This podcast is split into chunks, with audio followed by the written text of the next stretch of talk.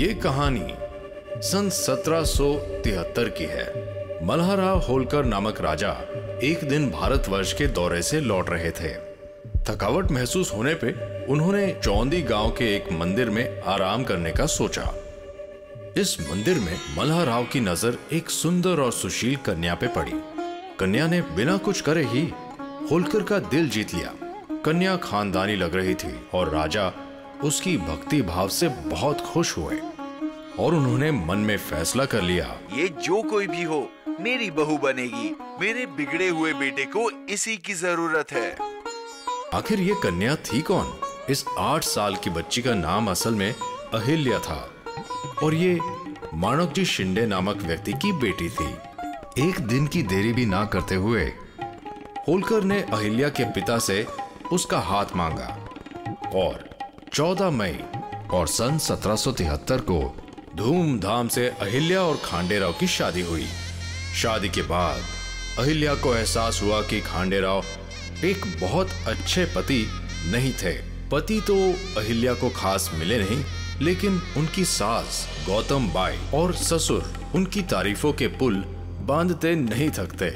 यहाँ तक कि ससुर जी ने गौतम बाई से कहा मैंने अहिल्या को जंग की तकनीकें और राज्य चलाने की शिक्षा देने का फैसला किया है। अहिल्या ने ससुर की इच्छा अनुसार तैयारी शुरू कर दी। वो अपने पति को शाम में अपनी शिक्षा की कहानियाँ सुनाया करती। अहिल्या के प्यार और स्वभाव का एक नतीजा अच्छा निकला। खांडेराव सुधरने लगे और राज्य के काम में दिलचस्पी लेने लगे। जल्द ही उनकी गृहस्थी में एक नया शख्स आया। अहिल्या बाई ने मालेराव नाम के बालक को जन्म दिया। परिवार थोड़ा और फला फूला मालेराव की बहन मुक्ताबाई ने तीन साल बाद किलकारियों के साथ होलकर परिवार में प्रवेश किया। अहिल्या ने सिर्फ़ घर संभालने का काम ही नहीं किया। जब उनके ससुर दौरे पे गए, अहिल्या ने एक मंझे हुए खिलाड़ी की तरह राज्य को संभाला। वो छोटी सी छोटी तकलीफों को आराम से सुनती और फिर मसलों का हल देती। लोगों की परेशानियों को अहिल्या कभी नजरअंदाज नहीं करती थी, बल्कि जब न्याय देने की बारी आती तो वो अपने बेटे तक को नहीं छोड़ती। वो कंधे से कंधा मिला के मल्हर राव और कांधे राव के साथ दौरे पर भी जाती। ऐसे ही एक बार, जब वो अपने पति और ससुर के साथ खुम्बेरी किले गए तो एक बहुत दर्दनाक हादसा हुआ।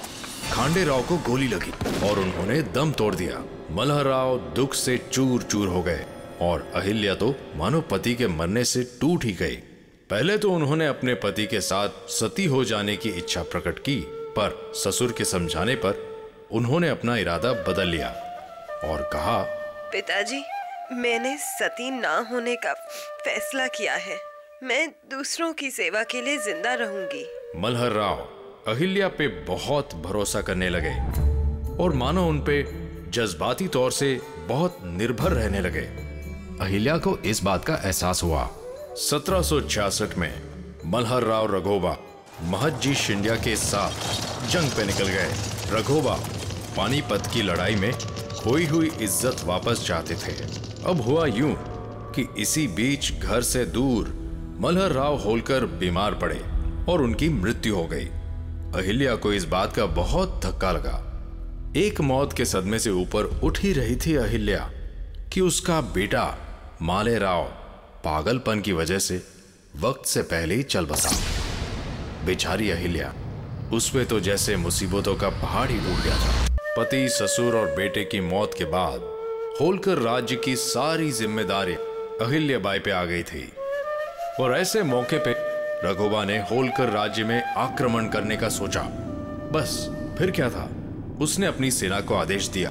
तैयारी करो। मुझे पाँच हज़ार लोगों की सेना चाहिए। हम आज ही निकलेंगे। वहाँ इंदौर में अहिल्या बाई के एक खास आदमी ने उन्हें बताया कि रघोबा एक बड़ी सी सेना लिए इंदौर पे हमला करने के लिए बढ़ रहा है। शिप्रा नदी तक पहुँच चुका है। मामला मुश्किल था। ऐसे मौके पे अहिल्या बाई ने टुकोजी से मिलने की इच्छा प्रकट की। टुकोजी को सेना तैयार करने का आदेश दिया। उन्होंने पुणे के माधवराव पेशवा को संदेश भिजवाया और रघोबा की हरकत के बारे में बताया। माधव राव ने वापस संदेश में कुछ ऐसा कहा। अहिल्या बाई को बताया जाए कि हम राघोबा की इस हरकत से बिल्कुल सहमत नहीं है। अहिल्या बाई के रास्ते में जो भी आए उन्हें अहिल्या ज़रूर सजा दे।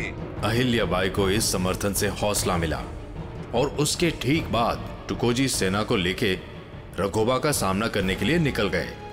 वो इस पार थे और रघोबा की सेना शिप्रार नदी के उस पार।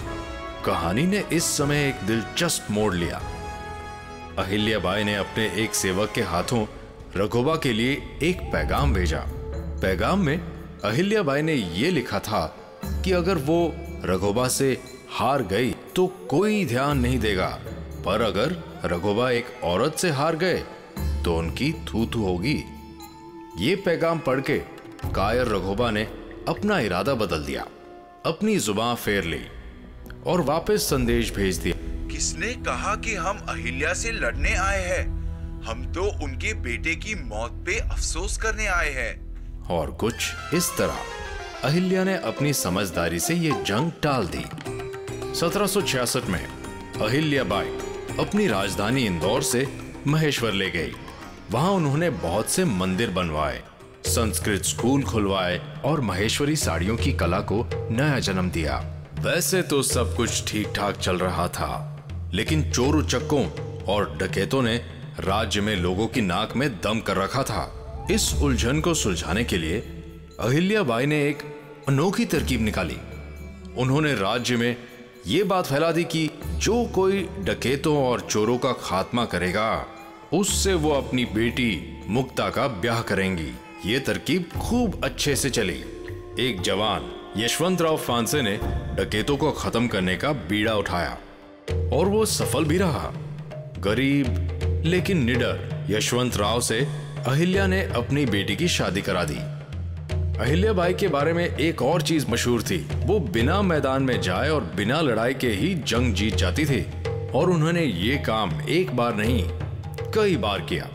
पहले रघोबा को उल्टे पाँव लौटा दिया और उनके बाद चंद्रवत राजा से शांति खरीद ली, इकतीस नगर देके इतना कुछ लेने के बाद भी चंद्रवत राजाओं को चैन नहीं आया। उन्होंने लोगों को सताना बंद नहीं किया। आखिरकार, अहिल्या बाई को अपनी सेना के साथ उनका सामना करना पड़ा। छोटी सी सेना के साथ उन्होंने दुश्मन को चारों खाने चित किया।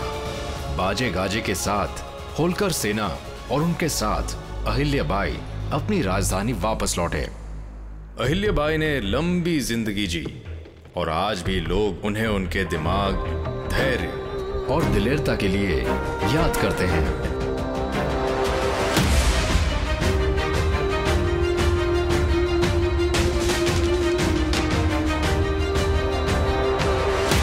ये वीडियो अमर चित्र कथा की कॉमिक पर आधारित है। इस कॉमिक को खरीदने के लिए ऊपर वाले लिंक पर क्लिक करें। अमर चित्रकथा स्टोरीज का हर नया एपिसोड देखने के लिए बेल आइकन पर क्लिक करके सब्सक्राइब करें। और अगर आपको ये वीडियो पसंद आया तो लाइक शेयर और कमेंट करना भूलेगा नहीं।